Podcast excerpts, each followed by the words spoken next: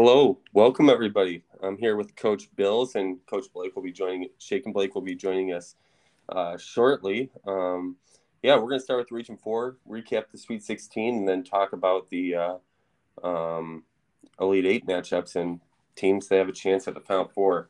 We'll probably let's start with the best game of the tournament um, in the Sweet 16, at least, with uh, Waterloo and Sioux City. Um, it was a really tight one two really really solid teams. Sioux City hadn't lost all year, um, and you know, uh, Bills, me and you kind of talked a little bit about how we were like, yeah, we're unsure about their guard situation, you know, because they got a couple guards.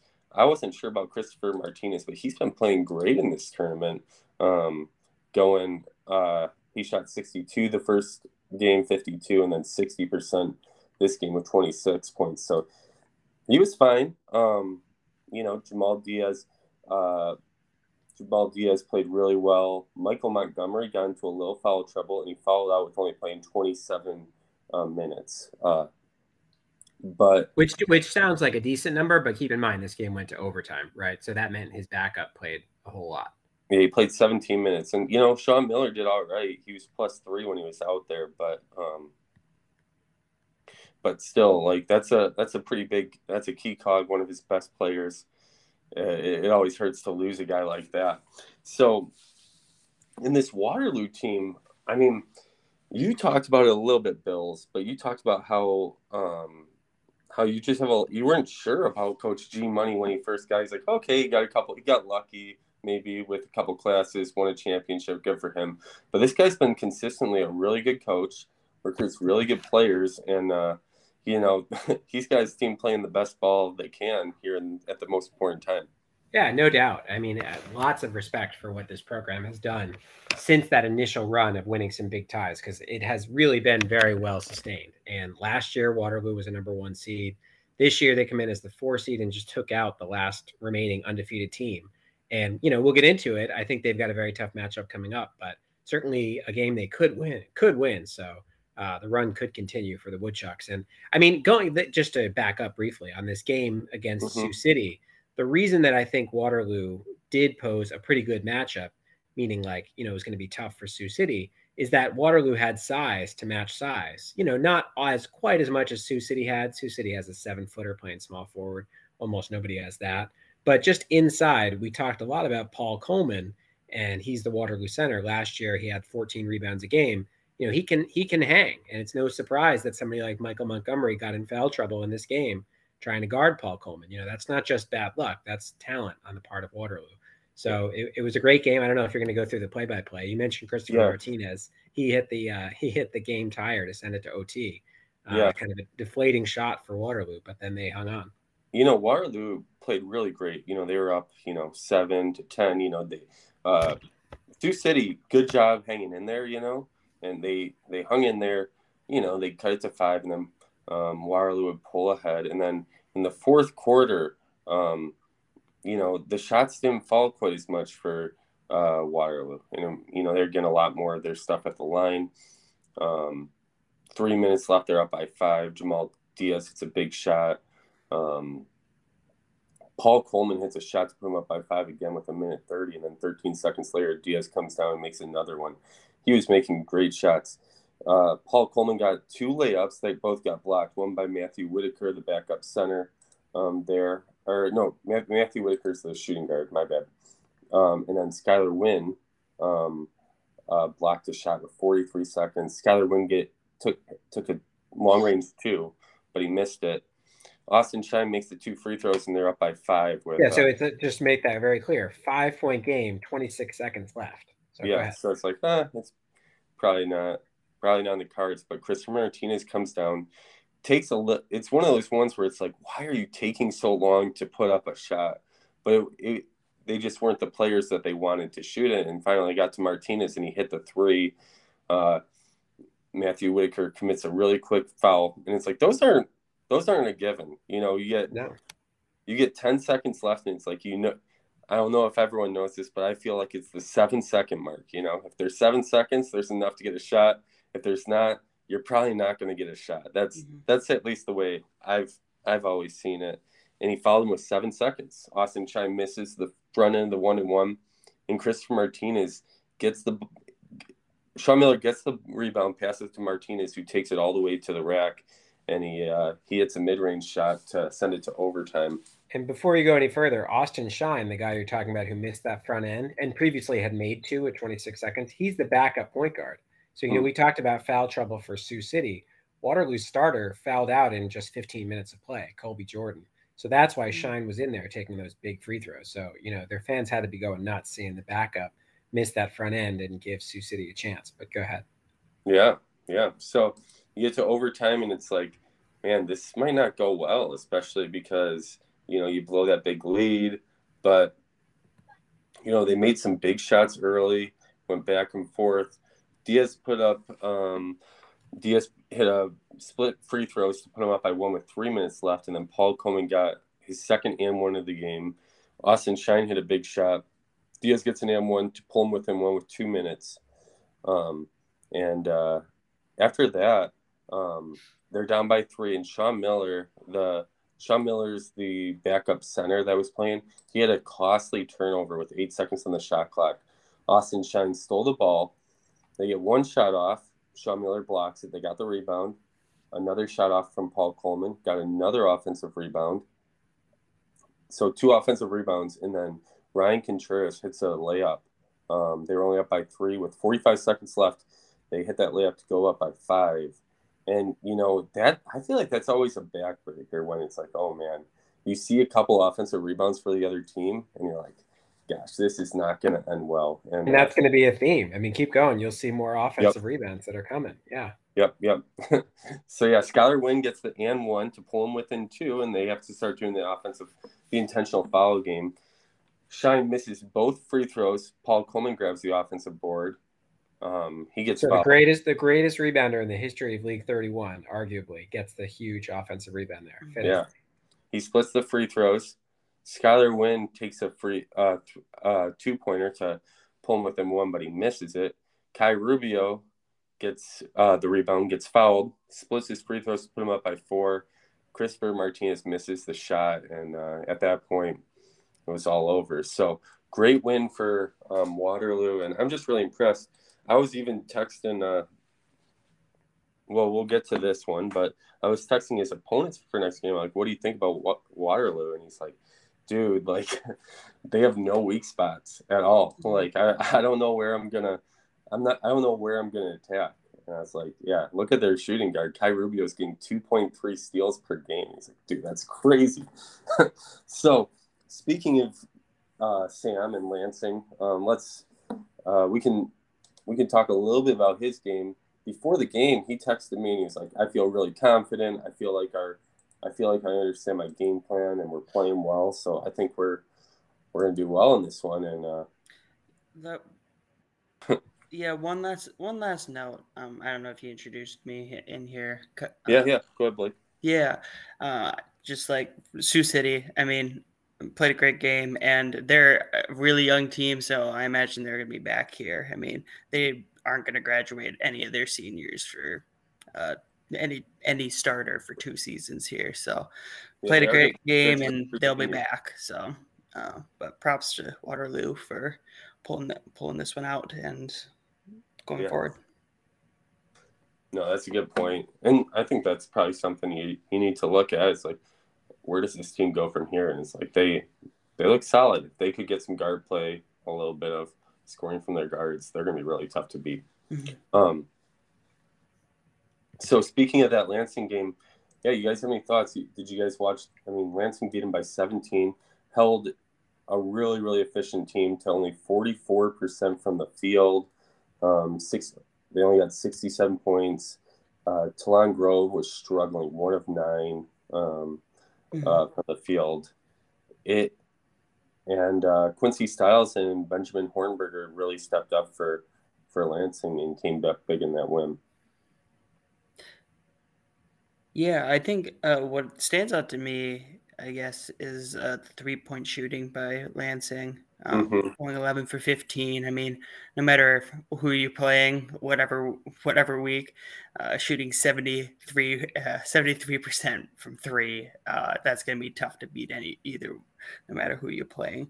Uh, I mean, Benjamin Horn- Hornberg went five for five from three. So Yeah. um, just Doing his best Al Horford impression. Uh-huh. what? Doing his best Al Horford impersonation. Oh yeah. Oh yes. Oh yes. I mean, it's it's it's interesting to see how that power forward matchup really defined the game, right? I mean, Hornberger had 32 points uh, over a 36 game score, and his opponent did almost nothing. Oscar Mhm. Nielsen, four four points, five turnovers, a negative game score. Yeah. Uh, so yeah, I mean that that one matchup, you know, and, and Lansing played well elsewhere as well, but that one matchup really told a lot of the story. Yeah. Mhm. Yeah, Nielsen's not necessarily a scorer, so you'd think you don't know this, but it's like okay, he probably's in there for rebounding. Maybe uh, he he doesn't have a positive assist to turnover ratio, so you'd think he has pretty good defense, but um, he wasn't. I mean, yeah, he didn't do very well tonight. Nope, nope. Yeah. So, um, and then, man, props to Lansing with the freshman point guard, really shutting down Talon Grove, um, Mhm. who's a super efficient player, 60% from the field, 66% true shooting. Uh, you know, he only went one for nine as a senior. You hate to go out that way. Well, you called it out before the tournament, right? I mean, Lansing had that first round game against Carson City. I picked Carson City to win this region, and I still feel good about it because they lost by four, a really close Yeah. game to Lansing. I, I said I think the winner of that game will win the region, and I'm going to stick to that. So, uh, but point being, Carson City has a great point guard in Peter Edwards. And you were saying, yeah, it'll be challenging for the freshman point guard, but Ernesto Smith has done it this season. You know, really played well on defense, and he's been doing it doing it in the tournament as well. Yeah. So, real quick, what do you? I mean, Naples loses their their point guard, but other than that, they bring back everybody else. Um, do you feel like they come back? They come back better. It's an 88 110 class, or you know, um, or is that? I mean, that's a tough loss to have for sure. But yeah, what do you? Yeah, and they lose it- their backup point guard. It's just so hard to say because we don't know what they're going to bring in. But I think their the main source of their success this year was being able to spread the ball around and Mhm. have so much balance and such great shooting. Uh, I do think Kennedy can handle a much bigger load. I mean, he's a really good player, Mhm. so you could see a different type of offense for them next year with Could him. he play point guard? You think? I'm sure he could. I don't know how wh- whether that would be ideal, but he could. Uh, Yeah. One way, one way or the other, I think he'll be their leading scorer by a good margin next year. For sure. So they they really just need to bring in a good complementary piece. And you know, frankly, this might be an overreaction of the one game, but they might want to upgrade that power forward spot too. Mhm. Yeah, for sure. For sure. Well, let's look at that that next game between Lansing and Waterloo. Like I said, Lansing coach Sam Whalen. I mean, these are two great coaches in League 31 here, and I mean, I think it's a theme for a lot of the a lot of the teams that are in this Elite Eight is just great coaches all around. But um, how do you think this game goes down? Um, I think I think it's a I think it's going to be a deadlock. I think that both teams are extremely talented, and uh, I think this one could come down to the wire. Yeah, I mean, I think it's going to be a really close game. Uh, Lansing definitely prides itself on their defeat, defensive stand. Um, I think, uh, personally, I think Waterloo e- ekes this one out. I think it's going to be hard to shut down all five, basically, starters who are all in double digits uh, shooting.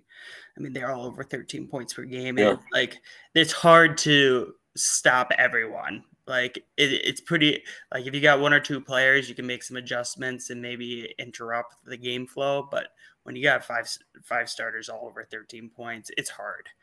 Um, Well, you could say almost the same thing about Lansing, maybe on a lesser extent, but um, I mean, they, you know, they everyone on their team can do a little bit. You know, they have a much lower Mhm. field goal percentage, but um, they have a lot of people chip in. They play great defense, and now they don't have to worry about playing the defenses at Conference 15, which is a little different. But Waterloo's just as good as any. So you, hold on, let me get this straight. Your take is Conference 15 is tougher than Elite Eight opponents. You that's that's, that's your deal. Hey, I'm just saying, once once we got our conference 15, we finally solved our shooting problems. So, Fair enough.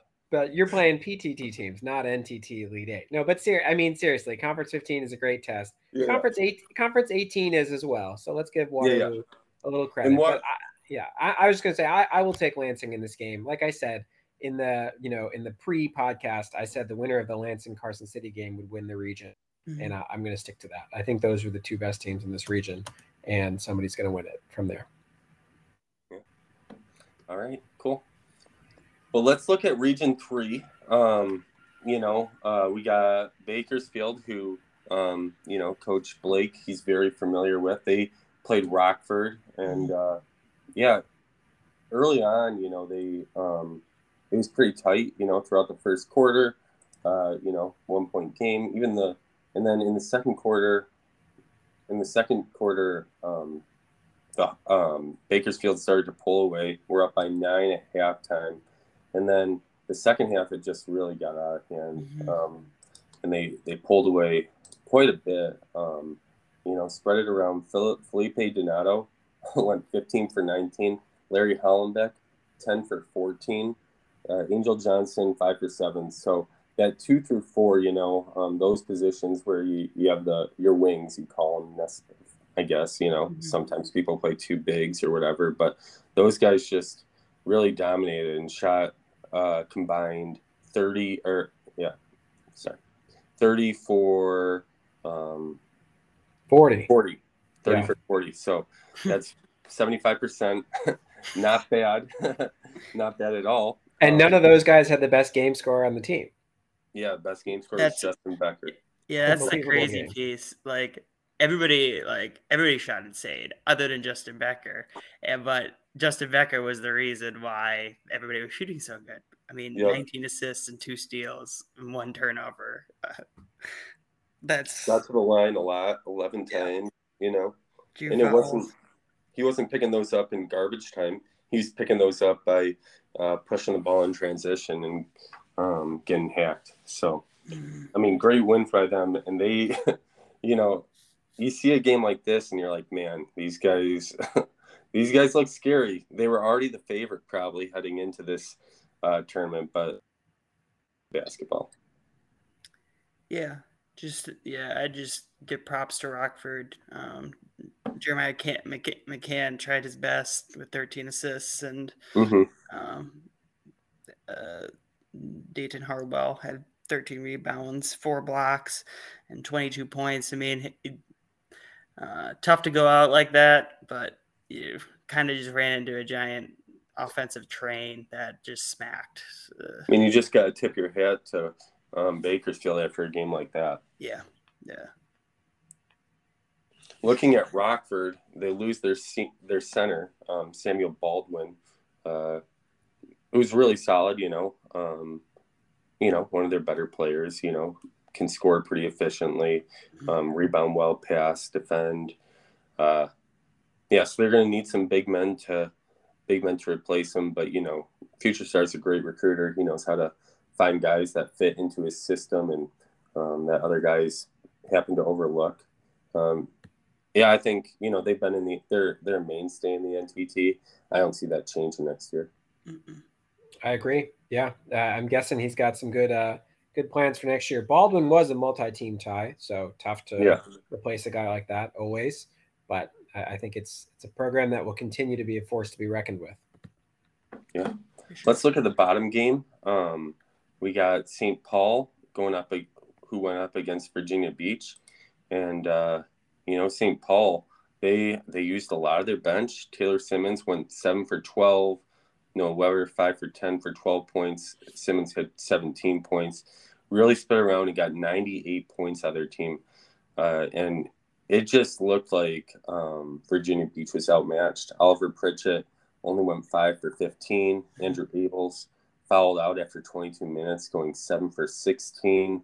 Uh, he had 19 points, but they just couldn't keep up with them. Um, part of it was, you know, St. Paul getting to the line 24 times um, and uh, only turning it over six. So that that always helps a lot. And then they shot way more efficiently. So, Mhm. um, yeah, great win for St. Paul. Anything about this game you want to talk about?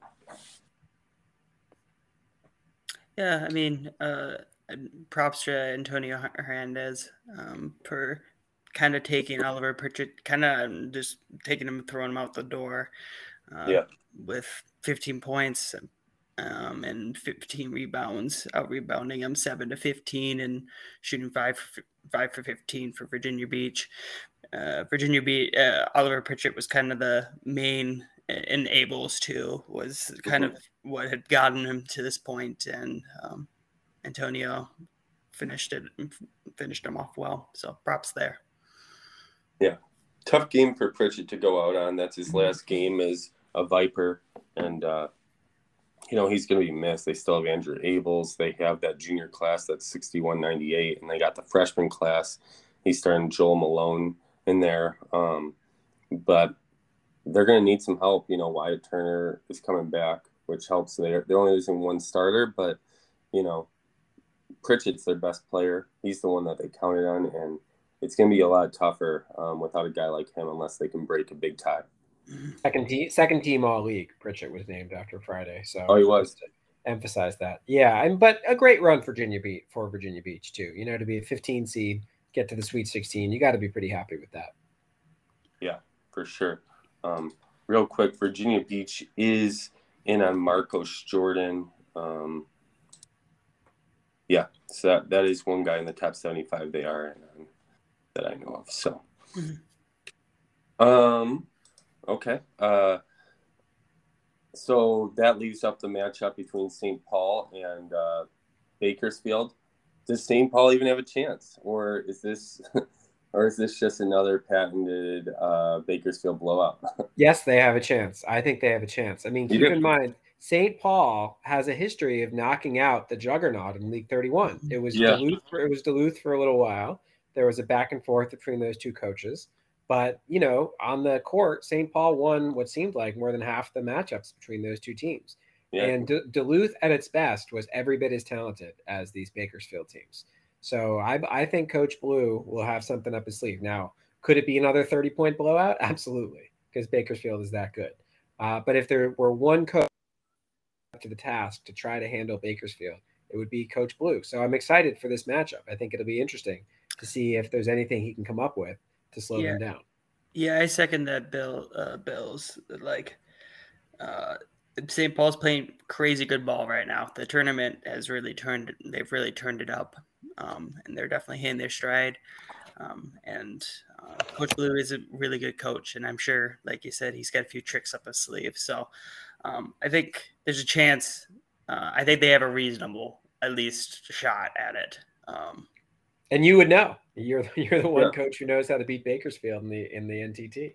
Okay. Yeah. So how do you beat them? yeah. So about a year ago, you pulled off. You, you shocked the world, right? You know, you shocked the world. You pulled off the upset over Bakersfield after losing to them. Was it three times or two? Uh, three. Wait, no, twice. I think twice. twice. Yeah, twice. Yeah, yeah, yeah, conference twice. and then the. Um... But by thirty-three and sixteen. So, yes. Yeah. Yes. yes. So what what do you if you're if you're consult if Coach Bill if Coach uh, Blue's asking you what what's your advice to beating them? I mean, if there's anyone who I mean, you've tried a few times and came up short, but you gave him some good games for sure. Um, yeah, I mean, I ran zone against them uh, the first time, and that seemed to work okay. The second time, it didn't work as good. Um, so it's it's a thought, um, but yeah. this team is really good. Um, Angel Johnson's a very good defender. Um, I know I've always tried to kind of avoid him if I mm-hmm. can move move matchups around because he he just wrecks uh, Amber, uh, my star. Um, yeah, yeah. I saw you put it. You put Amber in a shooting guard in last year's title game, and that worked out great. He had a big mm-hmm, game. Mm-hmm. Cause yeah, he's he's faced Angel a few too many times and shot five for twenty. I'm like, yeah, no, we're just not, not today. Yeah.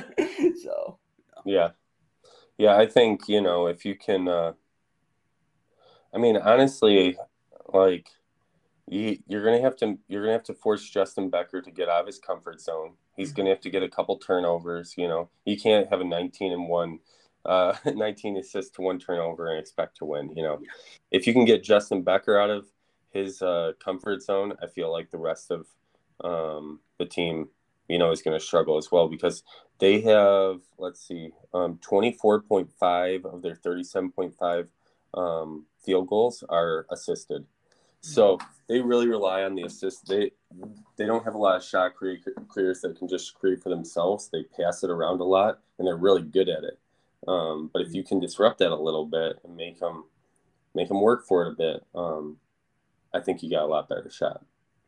Yeah, fair.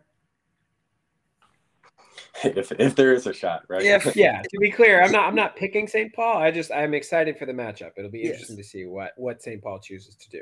And you know, Blue, Coach Blue, he's got a little chip on his shoulder. You know, he likes to. Yeah. He, he likes it. Um, he likes that. You know, he, he's he was, complaining. He's you're not picking them to win by enough in the podcast. Yeah, I'm not picking. I'm like I don't know how I. I don't know what I did, but. um, let's go to region two. Um, Do we have to talk about region two? so low, low, low scoring affair between um, Salt Lake and Louisville. Um, yeah, I noticed. and you know, Louisville just got out and they play they played some really good defense. Um, defense early. You know, the last four minutes of the of the first quarter, um, you guys didn't. You guys went on what a drought for probably like six or seven minutes there, um, and at halftime it's uh, it was supposed to be 30, 33, 33 25 and Sayad Jones hit a three pointer with three seconds left and those are always backbreakers. Like, okay, it's single digits. We got a shot, and then he hits a three, and that that really uh, that that gave him a bigger lead. So 25 points. What are you saying? What what was your message to your team at halftime? Well, first, I mean, I, I, just always thought we could play with these guys, and in the beginning of the second half, we showed that, right? And we went on an eight nothing run, and yeah. it was 30, 36 33. Uh, less than two minutes into the second half. So each quarter, if you will, it always seemed like we were going along fine, and then near the end of the quarter, they would blow it back open. So it was a three point game there with, you know, 17 and a half minutes to go. By the time it was 10, you know, it was still five minute, five points with 13 and a half to go or 1345. But then by the end of the 10 minutes there, 37. So I don't know. For yeah. some reason, we just we just couldn't cut into it in this game. Uh, it was frustrating to see us play so poorly offensively. But I mean, my message throughout was we're good enough to win this game. We can we yeah. can do it, and I still believe that. I want another shot at him. Well, they went on their run when Crowley got his second foul. Um, yeah, yeah, it was pretty close, and he got his foul. They took a nine point lead. He came back in, um, and he picked up his third foul with. Uh, it was six point game, and he picked up his third foul um, with a minute left, which um, wasn't wasn't ideal, and they ended up going up by eleven uh, yeah, like like you said early in the second half, David Morgan was seemed like he was making some big shots, and then Crowley picked up another foul um, with 16:47 left. So that's his fourth foul. You guys were down by three. They made a layup on that shot, and uh, you know that that's a tough one. Um, and you just you you were just struggling to score while he was out. Yeah. Uh, he came back, so he came back in with about 10 minutes left. Yeah, we were. I mean, we were plus nine when he was out there. yeah, minus, minus, minus 14. Even though he wasn't that great for him. I mean, he was eight for 19, but we were still better than they were when he was on the floor. Mm-hmm. Uh, it gives me some regret because I moved him down to small forward. That matchup against Corey Timmons, kind of a journeyman, looked like a good one to me. I mean, he's a guy who was on NA to start the season, came in, has been holding down the fort at that small forward position. But if you go look at his high school scouting report, just looked like he was a guy that that uh, Crowley could take advantage of. And I mean, frankly, uh, I thought the same of Salas, their power forward. So maybe I should have just left him there, but I thought even more so at small forward. But Timmons is a bit more of a scorer, so I guess that's why Crowley got in foul trouble. Just it's hard not to feel like this was a winnable game if I had tweaked yeah. a few things. Um, now, with that said, you know, eventually we'll get to Charlotte, uh, Louisville's opponent in the next round, and I'm not sure I would have viewed that as a winnable game. So I don't I don't feel that bad, but still, this was a tough one. And with 32 seconds, Lathe Ray um, who had made a couple shots up to that point in a row, uh, had a shot to take to bring it with him one, and he missed it. Uh, Louisville did not miss their free throws, um, which makes it hard. And hats off to Louisville on just playing an excellent defensive game. Held you guys to 37.1% uh, from the field, 0 of 5 from three point line. And they played excellent free throw defense too, only holding you guys to 5 for 9. So I don't know. Um, I mean, you played you played great free throw defense too, holding them to six for thirteen. So, right, uh, but but they made the important ones at the end. yeah, yeah. I mean, we just offense was always going to be our problem eventually this season if Crowley got slowed down, and the hope yep. really was that he wouldn't, you know. Um, yeah. But in a game when he did, you know, I mean, you know, Avery Green is really our second best scorer. We've had him on the bench throughout this NTT. That worked out great in round two. He came in and exploded off the bench. This game, he didn't have it. He was 0 for 5 in his time. Uh, so, you know, Morgan had a very good game, but you know, we just didn't have that second scorer who could pick up for for Crowley when he didn't have it in one game. And when your when your best player gets into foul trouble, chances are you're not going to win. It yeah. doesn't matter who you are. Yeah. It doesn't matter yeah. who you're playing. I mean, if you're you could get lucky, but you you're not going to win many games that your best player's in foul trouble no matter what. For sure, for sure. yeah. Especially at this point of the tournament. Yeah, yeah, it's true. And I, I mean, I don't mean to take anything away from Louisville. They're a yep. good team. They were not a great matchup for us because although you said the other day on the podcast that we have good backcourt defense, that's not necessarily our strength. Uh, we have we have some good defenders in the front court, but I was not exactly sure how we were going to shut down Griffin and Gore. And ultimately, we did a pretty good job on those guys. But that's you know that struck me as a potentially difficult matchup. So if we had lost this game in a high scoring affair where those guys went nuts, I think I would have been able to stomach it maybe slightly better. Uh, but to have the game sitting there and have them shoot 40% and us not be able to, you know, scrape out more than 57 points is kind of tough. Yeah. So looking forward, you lose, you lose your gut, you lose Jonathan Crowley. Um, and, uh, yeah. So how do you, how do you feel like you guys replace him? Um, you're a week out from, uh, recruits. So yeah. What do you think? Yeah. I mean, we don't we don't replace him. We yeah. won't replace him. I mean, he's a, he's a great player. Uh, we've been very privileged to have him for this entire time. We're gonna have to shift some things around. You know, we sort of experimented during parts of the season with making Green a feature part of the offense. He's uh, you know, a good player who has some flaws. Uh, that likely will have to happen next year. That he's going to really have to take on a featured scoring role, and I think uh, he is capable of doing that. But you know, we'll have to kind of paste some things together around him to try to make up for everything everything that we lose with Crowley. And you know, we're we're in on some ties and we'll see what kind of players we can bring in, but it'll, it'll certainly be a loss, no doubt about that. Yeah.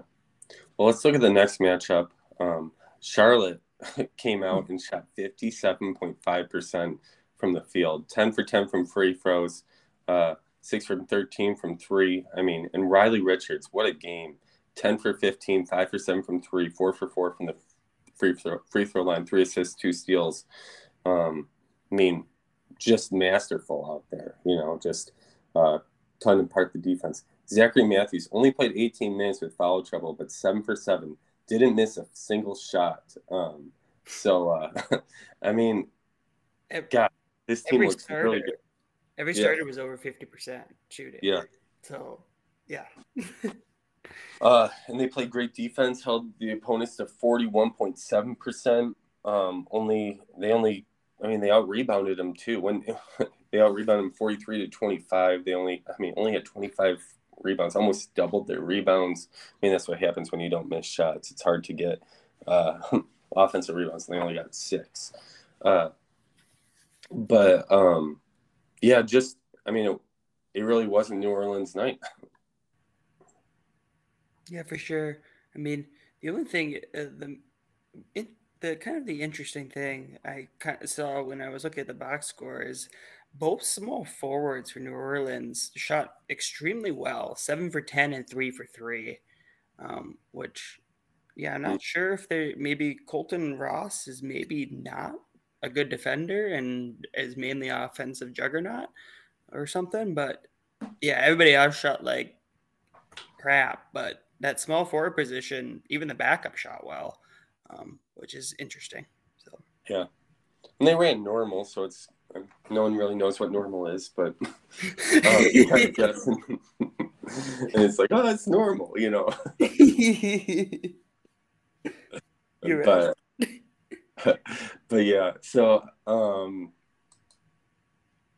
so yeah, so uh New Orleans, you know, tough loss for them. They lose uh Jared Goodwin, who was split in time, played a little bit of start, starter, and then he got uh, bench for the end of the year. Um, they're and you know that's that that's their and then Agustin Yeski, um, their point guard, who you know, I mean his stats don't look amazing by any means, but I'm sure he's a very important part of their team, and you know he's part of a 40, 56 class, and then Elijah Hall, um, the big guy uh, who scores a ton for them, 20 points, four points a game. So that's that's a decent amount of turnover, losing both your starting guards um, for them. Yeah, what do you think about the outlook for them next year? I, I think they're going to take a step back for sure. I mean, as you say, they lose two starters. They lose a guy in Goodwin who played some minutes for them. It's a good program. They always manage to rebuild. Uh, you can see they're in the NTT more seasons than not but they may need to take a step back next year unless they can break some ties because they're they're losing some good players. Yeah, so they're on um, they're on Austin Marshall out of twelve, a one-one tie with Miami.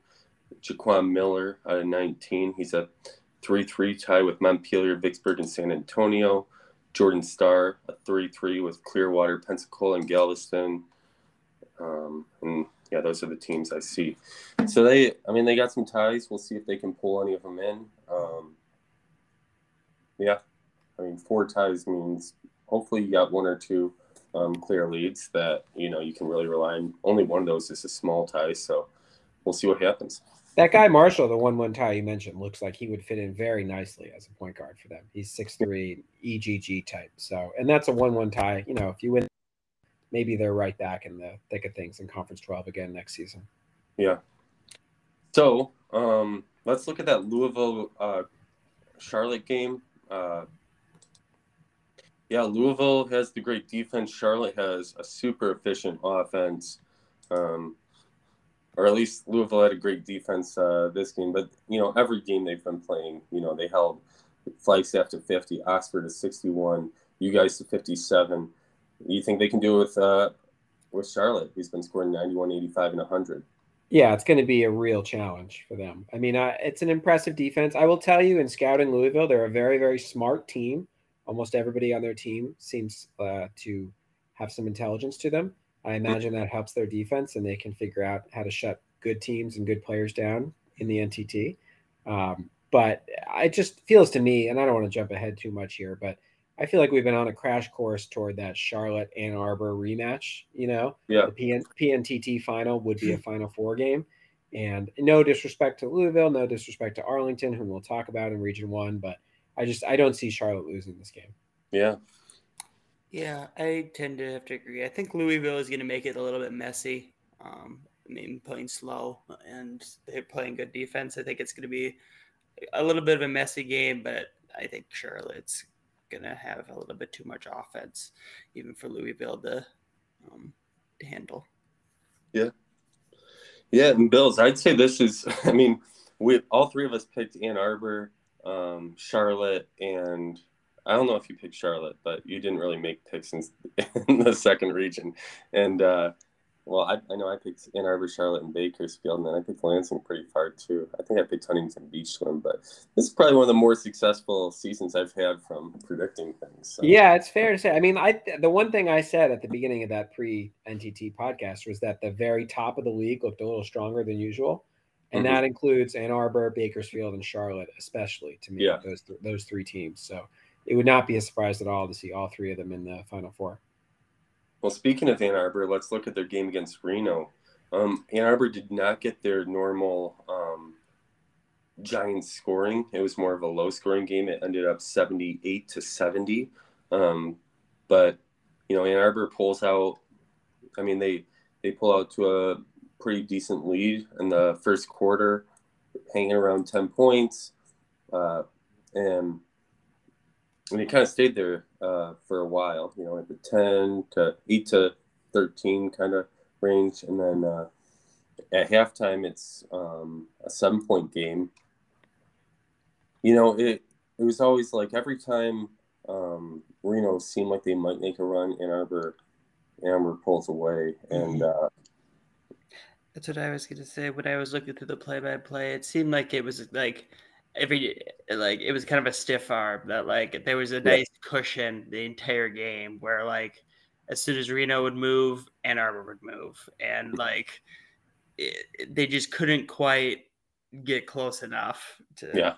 yeah And you know, props to Ann Arbor. They they've moved Anthony Baker. He's playing more point guard now, and you know he had an incredible game: eleven for twenty-one, six of eleven from three, seven for nine from free throw, thirty-five points. Uh, just big. Joshua Henley had eighteen rebounds in this game to go along with thirteen points. Not the most efficient. Uh, Andrew Tucker had fifteen points, ten rebounds, and seven blocks. Um, so for Reno, you know, uh, Zachary Richardson did have a good game, but the rest of the team just didn't shoot well enough. Ann Arbor actually shot a lot worse than uh, than Reno, um, but they only turned it over nine times to their 14, and they got 20 offensive boards, and that that'll tip the scales a little bit. Plus, they made a lot from the free throw line, going eight for 17. You mean the three point line? Yeah. Yeah, three point line. Yeah, Yeah. yeah. They did struggle Yeah. from free throw, but they they shot a lot of them. Kind of, kind of surprising to see them dominate the offensive glass that way. I mean, that would be the one thing you would think Reno would really be able to to hold down with a guy like Collins in the middle and, and Jones too as the power forward. Um, I mean, you you tell us, Blake. I assume Reno is not a team you're expecting to out rebound when you play them. no no Jermaine is um, an animal and Henry Jones is an extremely athletic guy um, But Jermaine did get his second foul with 17:22 left in the first half.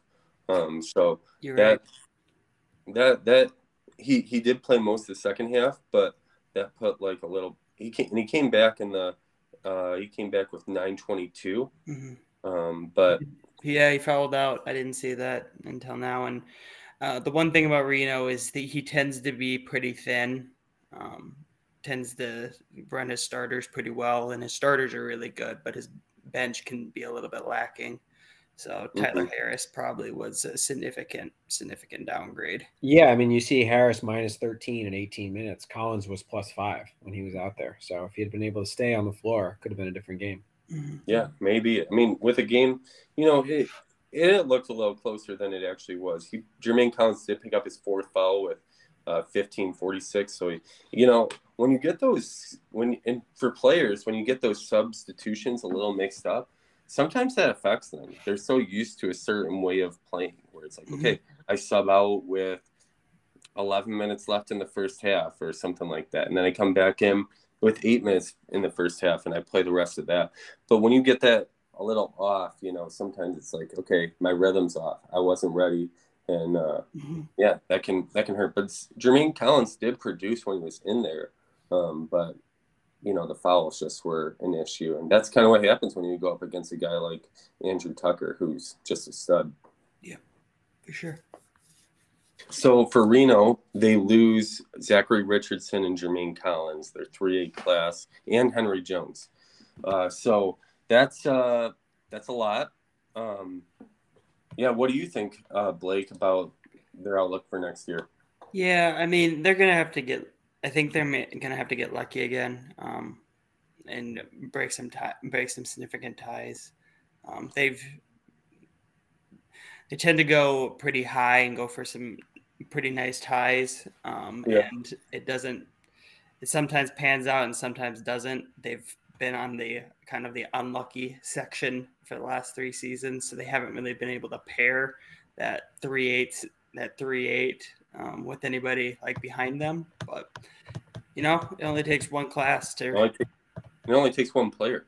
yeah, one player in one class to put you right back up uh, and right back up. So So they're on Zachary Dubose, um, who's the number three overall uh, recruit, and he's a um, or three most recruited. He's an eight-eight tie, and then they're also on Patrick Lamy, who's a three-three tie with El Paso, San Diego, and Culver City. Um, so they land one of those, and you know that that could help them, but they're still just losing a lot of production. It's going to be tough to replace. Sure. Yeah, and I mean Dubose is a small forward, if I remember correctly. So you know he he'll be an awesome player, but presumably they won't get him right with a tie that big. Lamy is a good player, not a great player. I don't think either of these guys is going to replace what they had yeah. in losing Richardson, Jones, and Collins. So Reno has had a really nice run here. You guys know I have a lot of respect for them. Before the tournament, I picked them to make the Sweet 16 and lose in this game. So you know, uh, props to them for for making me look smart for once. Yeah. Uh, but I, I think their run is over. I don't I don't I don't know. I don't want to be too doomsday about it, but I think they they had their run and in a really really tough conference that you play in. Like I, I think they're going to be on the outside of the NTT looking in for a little while now. Yeah. Yeah. Well, let's look at the San Jose Arlington game. Um, in this game, uh, Taylor Asher and Christopher Fuller, um, those two had monster games. Asher 20 and 14 with five blocks. Uh, Fuller went 11 and 17 rebounds, four assists, four blocks. Um, I mean, they uh, those two were just were just huge. And then, uh, you know, they got production from other people. San Jose shot 27.4%. Brian Combs, their uh, freshman, um, freshman player, what he didn't win freshman player of the year, I know, but he he got freshman of the year in their in first team all conference. Uh, but you, you, know he's good and he's very talented. Uh, he went four for 20. Samuel Hartman went three for 15. Luke Campbell, four for 16. Just a rough night for San Jose altogether. No doubt about it. And one one game after Brian Combs had been dominant in their mm-hmm. win over Cedar Rapids, who I gotta own up to it. You were giving us giving me credit for being part of the group that picked Ann Arbor to win this region, but I did not. I actually picked Cedar Rapids to win the region. Oh, you did? Uh, I did. I must admit that, and they lost in the second round. So, uh, and that that was largely thanks to Brian Combs, who was twelve yeah. for nineteen, 12 for nineteen points. So Arlington really looks like they are hitting their stride at the right time, right? This is a team with a 1 1 freshman class, 5 7 sophomore class. Uh, they had kind of a bumpy up and down season in a you know a highly ranked conference, Conference 24, uh, but now they're clearly peaking. Yeah.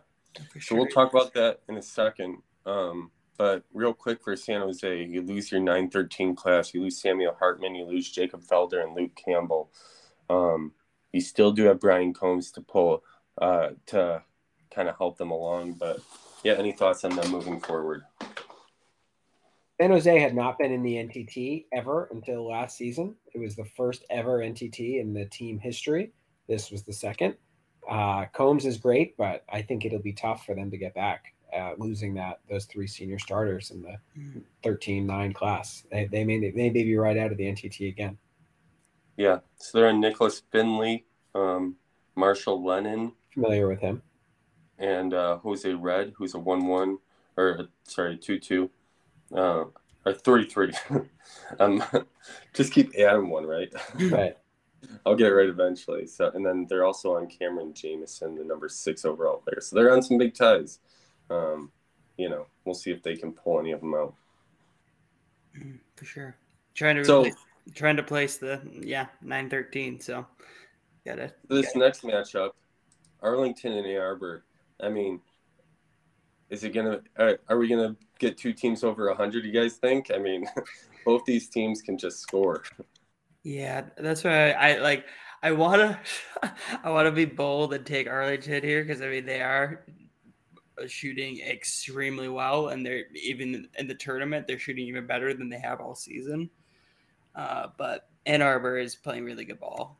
Um, yeah. It's been interesting to see the small forward platoon for Arlington, mm-hmm. Dennis and Marceau. If you just look at their stats page, you see both of those guys have played around 20 minutes a game on the season, and they're both, list, both listed at small forward, comma, backup small forward. Usually that means one guy was the starter for half the year and the other guy in the first half of the year, and then the other guy replaced him. But in this case, they're really just going back and forth. I mean, mm-hmm. it was Marceau who started the game against San Jose and did such a great job against Brian Combs. Uh, they were playing man to man defense. But in the game before that, in the first two NTT games, actually, he was on the bench. It was Dennis in there. So looks like kind of an offense defense thing. Dennis, a really strong scorer. Marceau, maybe the better defender. Uh, so you know, Coach Ole Miss is going to have some decisions to make heading into this Yeah. game.